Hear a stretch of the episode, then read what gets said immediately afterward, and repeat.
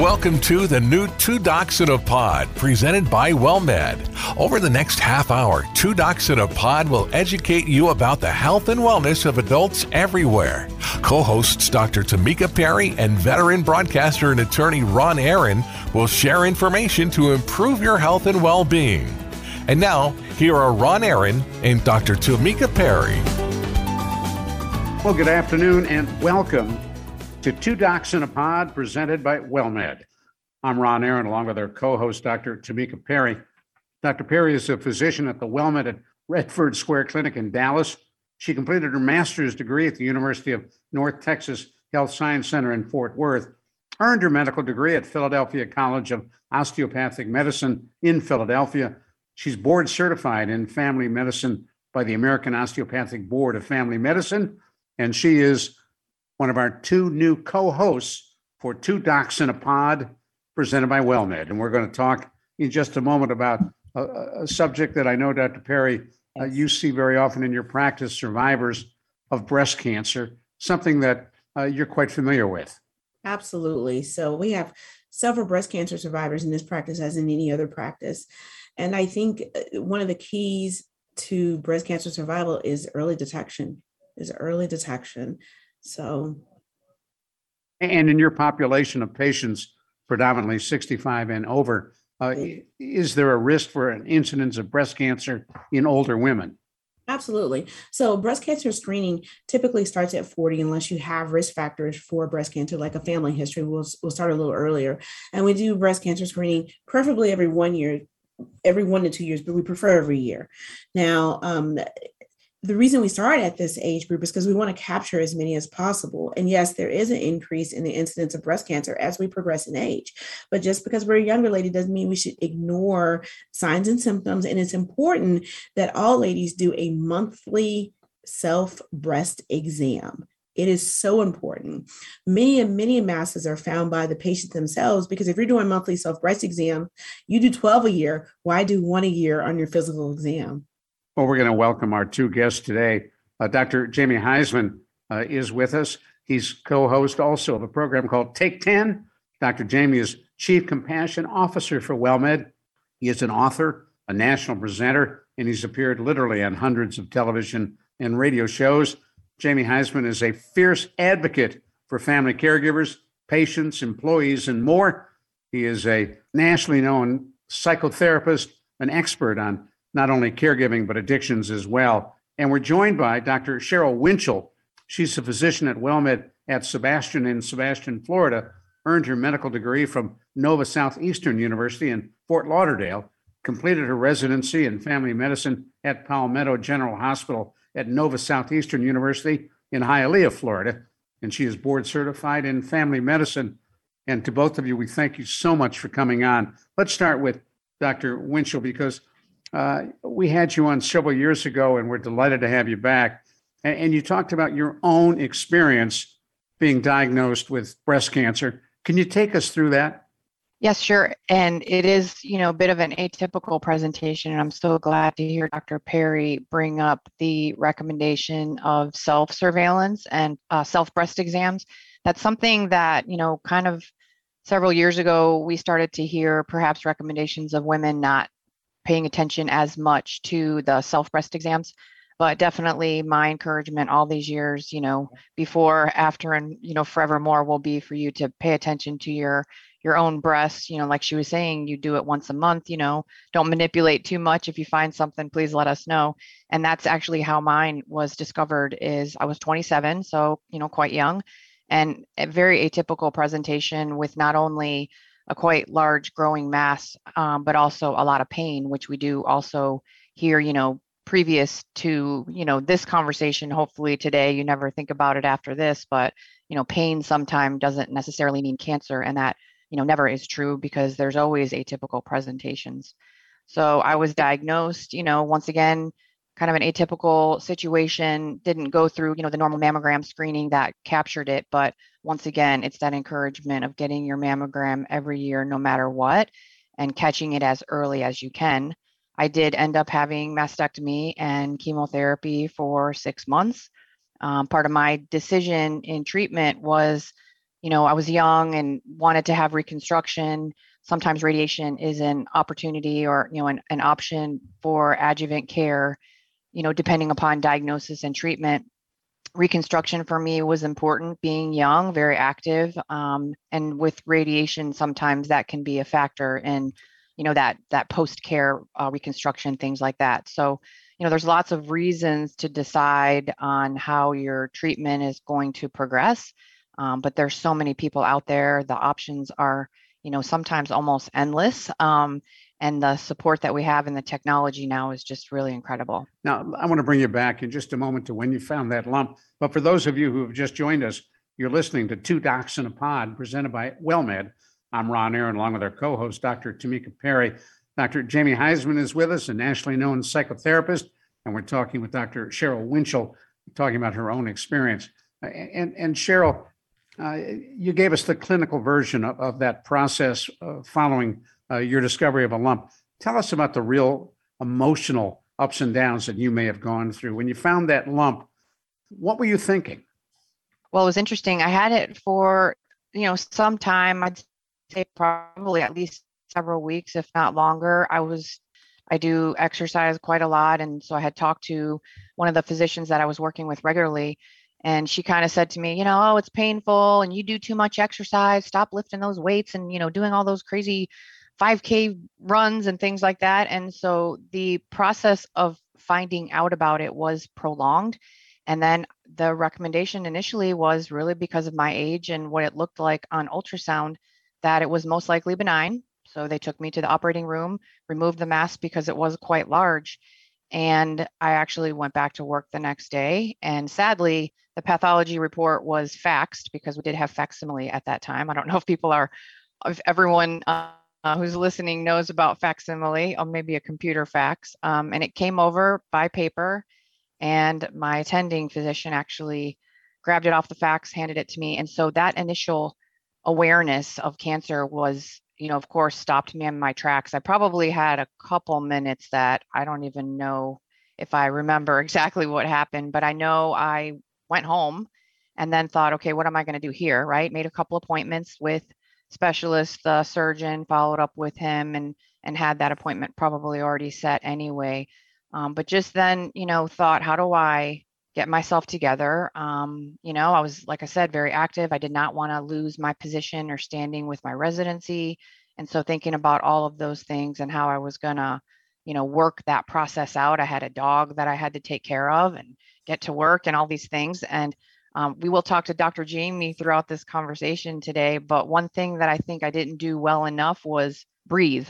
I kind of just, you know, kept pushing through and pushing through. And then something else that you know, having had this conversation a couple times, you know, over the years and sharing my experiences with other patients for sure is always making sure that you just stop, kind of focus, you know, calm down, take some breaths, and then in the process of finding your next steps in your treatment, it's also really reaching out to the people that you're comfortable with and trust and getting those people around you and reaching out, asking for that help, that support, and knowing that those people are there for you. Because that was a mistake that I made, that I didn't have those people uh, around me well enough because I didn't want to share it with anybody. This was my deal, and I was strong, and I was not going to get stopped in my tracks, and I was going to push through this thing. And and so that was a mistake that I made, you know, looking back as time goes by.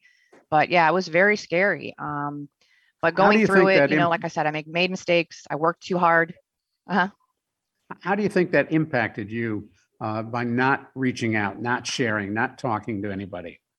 I became very weak during my chemotherapy treatments. I didn't, I was, you know, sleeping as much as I could. So didn't go to the grocery store, probably ate, you know, junky foods and things like that. And so once I really realized that I should start asking for help, I had a really amazing neighbor that was you know nutritionally sound and she started making great meals for me and she said all you had to do was ask and so right. nutrition was so important sleep was so important stress management all of that so you know you make a you make a valid point um, when you talk about caretaker and um, people allowing people to take care of you. Sometimes it's hard for us as physicians, right? We're these alpha people, males or females, and we, we can do it all. We're super people, but everyone needs help. And most certainly, we're glad that you reached out and thank God for great neighbors, right?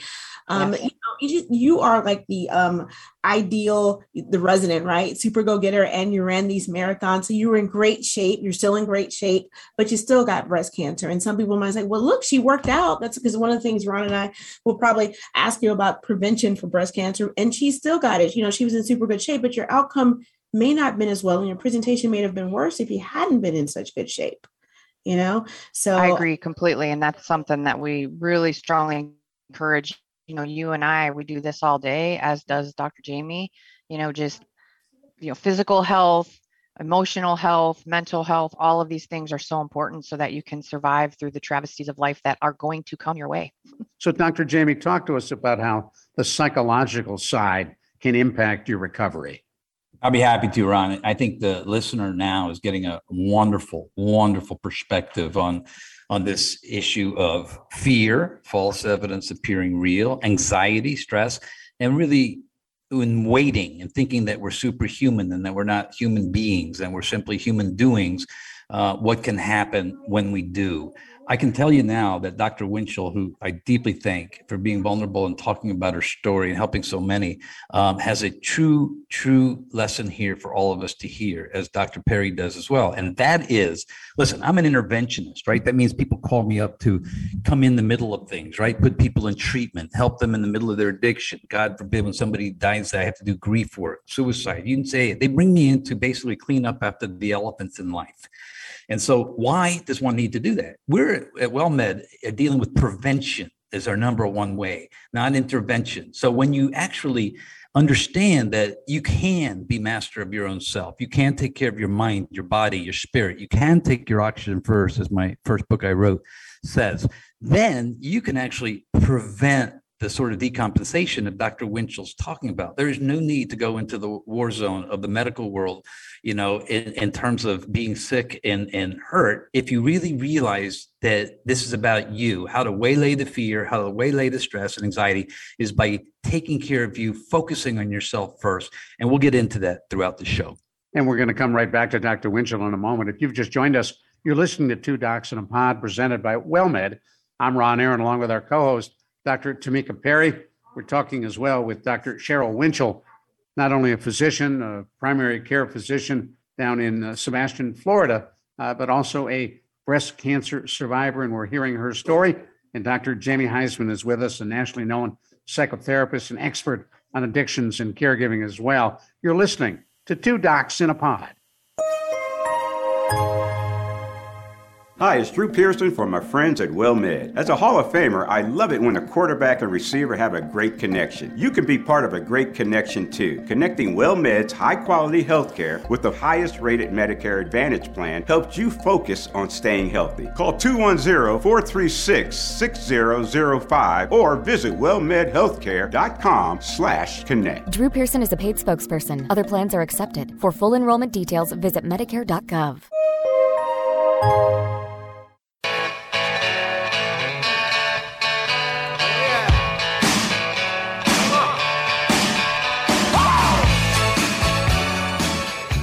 Well, thank you so much for being with us right here on Two Docs in a Pod, presented by WellMed.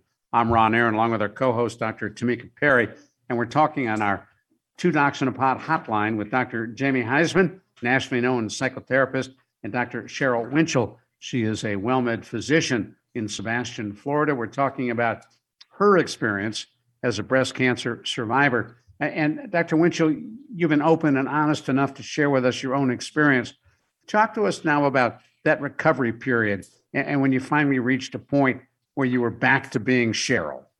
Well, yeah. And honestly, I don't think anyone who goes through something, you know, traumatic like a cancer diagnosis ever returns to where they were. But although, you know, every step forward that we take, every moment of every day makes us a different person. But it was really interesting, you know, the experiences that I've had you know, because of the chemotherapy that, you know, I decided on for treatment, I had, you know, repercussions of that was unable to get pregnant, but have the two most amazing children that we were very blessed to be able to adopt.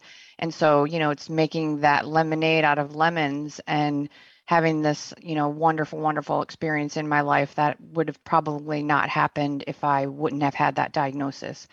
Um, but beyond that, it was really just kind of taking it all in. I learned meditation during that time. I wasn't sleeping well, very stressed out, and I had a really amazing friend, um, actually, uh, the mother of one of my very best friends, who would call me every night and do a type of meditation with me on the phone. And I always said, Oh, this isn't going to work for me.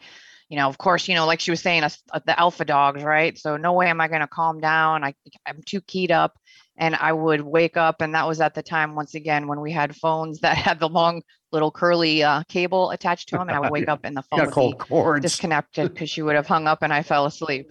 Yes, exactly. so you know, learning about who you are, the situation of your life. Um, you know, I probably, like I said, I, I did a lot of things wrong, but I don't think we ever do anything completely right. And it was learning from my experiences, and then just knowing too that for me to be able to get through just that, you know, the original diagnosis, the chemotherapy treatment, the five years of the oral medication that was, you know, kind of wreaked havoc on my body, but, um, you know, I needed to do and I continued and followed through with during the entire treatment plan.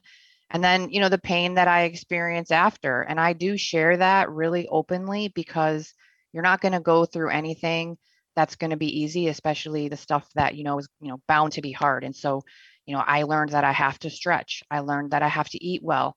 You know once again sleep is a big deal for me. I, am not i'm a poor sleeper but i have realized that it's really important and you know managing your health and lifestyle and once again preventing everything else. I have to make sure that i get my colon cancer screening because colon cancer and breast cancer have you know a slight glandular you know possibility of increased risk. And so making sure that I focus on the people that support me, stress management, nutrition. Um, but yeah, fear was real. And now when I get my mammograms, I will tell you it it takes me time to drive to the mammogram facility because I'm scared every single time I have to have some type of medical um, yeah. you know, process, diagnostic imaging, yes. or if I don't feel good, I always think back to my cancer diagnosis. And that part, you know, is real and it will be with me forevermore. And that's no different than any other patient, yeah. right? Yeah, and, and, and that's yeah. what I want to point out to you and Dr. Perry and Dr. Winchell here is that there's strategies, Ron and Dr. Perry and Dr. Winchell. You know, everybody's scared. I'm scared. If you have a chronic terminal or acute illness, your whole world is thrown upside down. The the feng shui, right? The balance of your life. Now your mortality hits. Of course, if your caregivers or support system isn't strong, you're even more scared, right? But there's ways to deal with it. And what Dr. Winchell's describing is if I was a listener and I was going to go get screened, which is a no brainer at this point, after you hear you can actually be master of your fate and you don't have to, you know, suffer in this way, then I would say, listen, just like Dr. Winchell said, breathe. First thing is develop breathing techniques when you're starting to feel fearful, like 478. And anybody can go to the YouTube and put 478, and Dr. Weil will come out and he'll show you how powerful that is. Or go through 54321, which is breath work we do at WellMed, which brings you into the current space. That's an emotional regulating technique. At the same time, I'd reach out to your best friend, somebody you feel safe with, somebody who meets you halfway, and ask them to accompany you to the doctor's office. Ask them to be there with you in the waiting room before they bring you in for screening, because there's nothing like social regulation with being with a healthy person who has your back, who doesn't control you.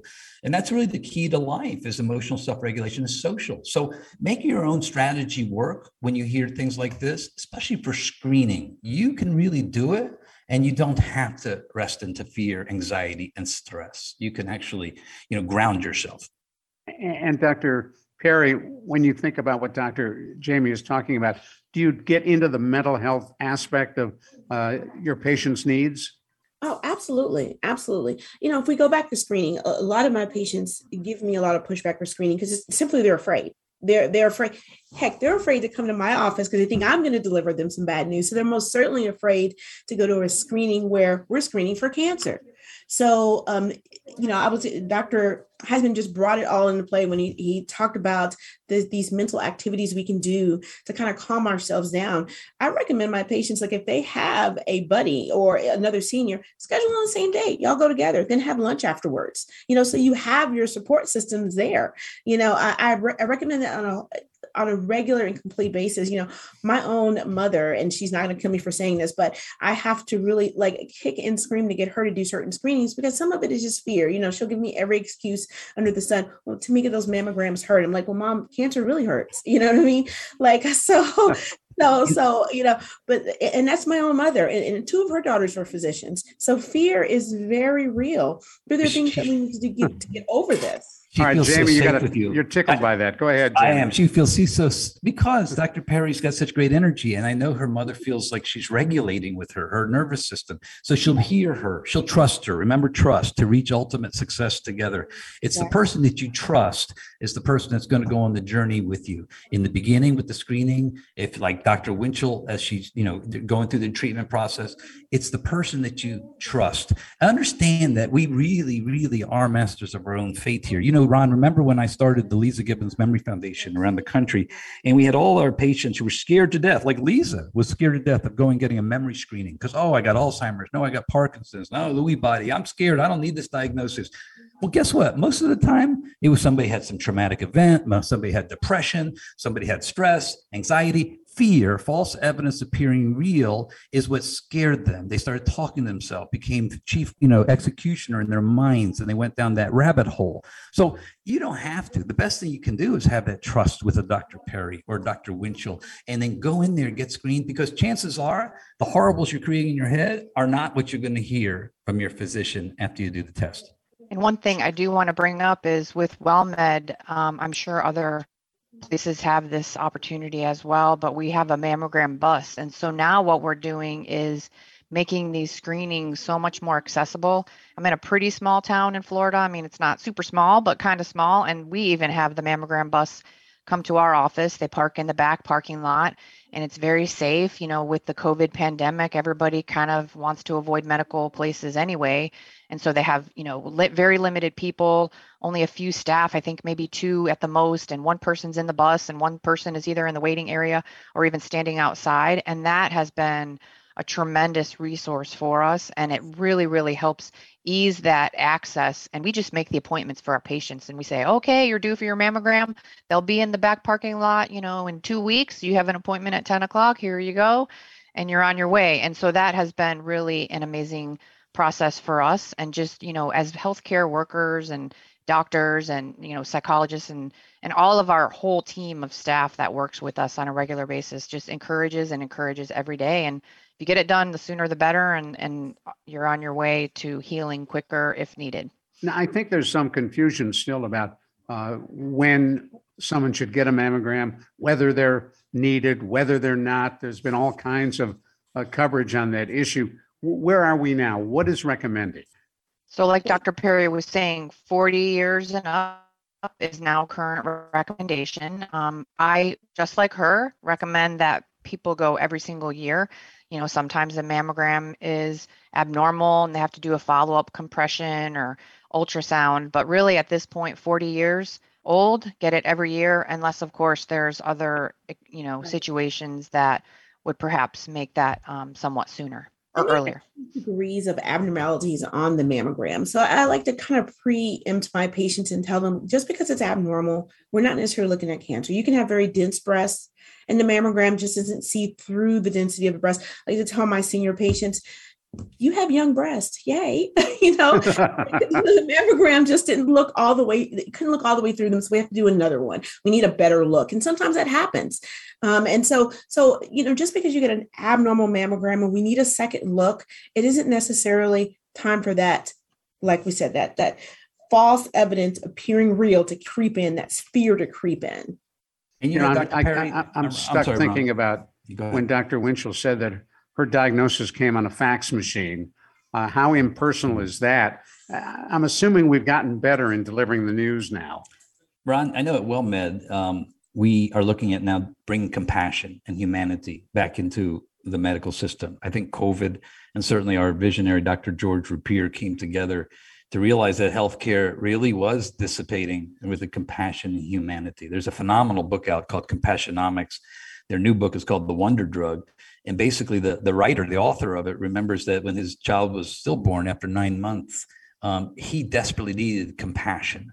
And so the fax, I think, I hope, is behind us. And if it's not, you're probably in the wrong place at the wrong time. You don't get a text, you don't get a fax, you have a relationship, a coach called a physician, and they have tools like social workers or psychologists or mental health people to bring in. And if that's not the level of compassion that you're getting from your physician or from your clinical office, I think you need to look for that place because therapeutically, gonna, you need compassion. Well, speaking of compassion and compassion way, I have to tell you, we are flat out of time. I want to thank all of you. Dr. Cheryl Winchell, thank you for sharing your story. Dr. Jamie Huysman, thank you. And to our co host, Tamika Perry, thank you. I'm Ron Aaron. We appreciate you joining us on Two Docs in a Pod. Executive producers for Two Docs in a Pod are Dan Calderon and Leah Madrano. Our producer is Isaac Wilker, and associate producers are Natalie Ibarra and Maurice Hudson. Thank you for listening to Two Docs in a Pod presented by WellMed. We welcome your emails with suggestions and comments on this program at radio at wellmed.net. And be sure and tune in next week for another edition of Two Docs in a Pod with Dr. Tamika Perry and Ron Aaron.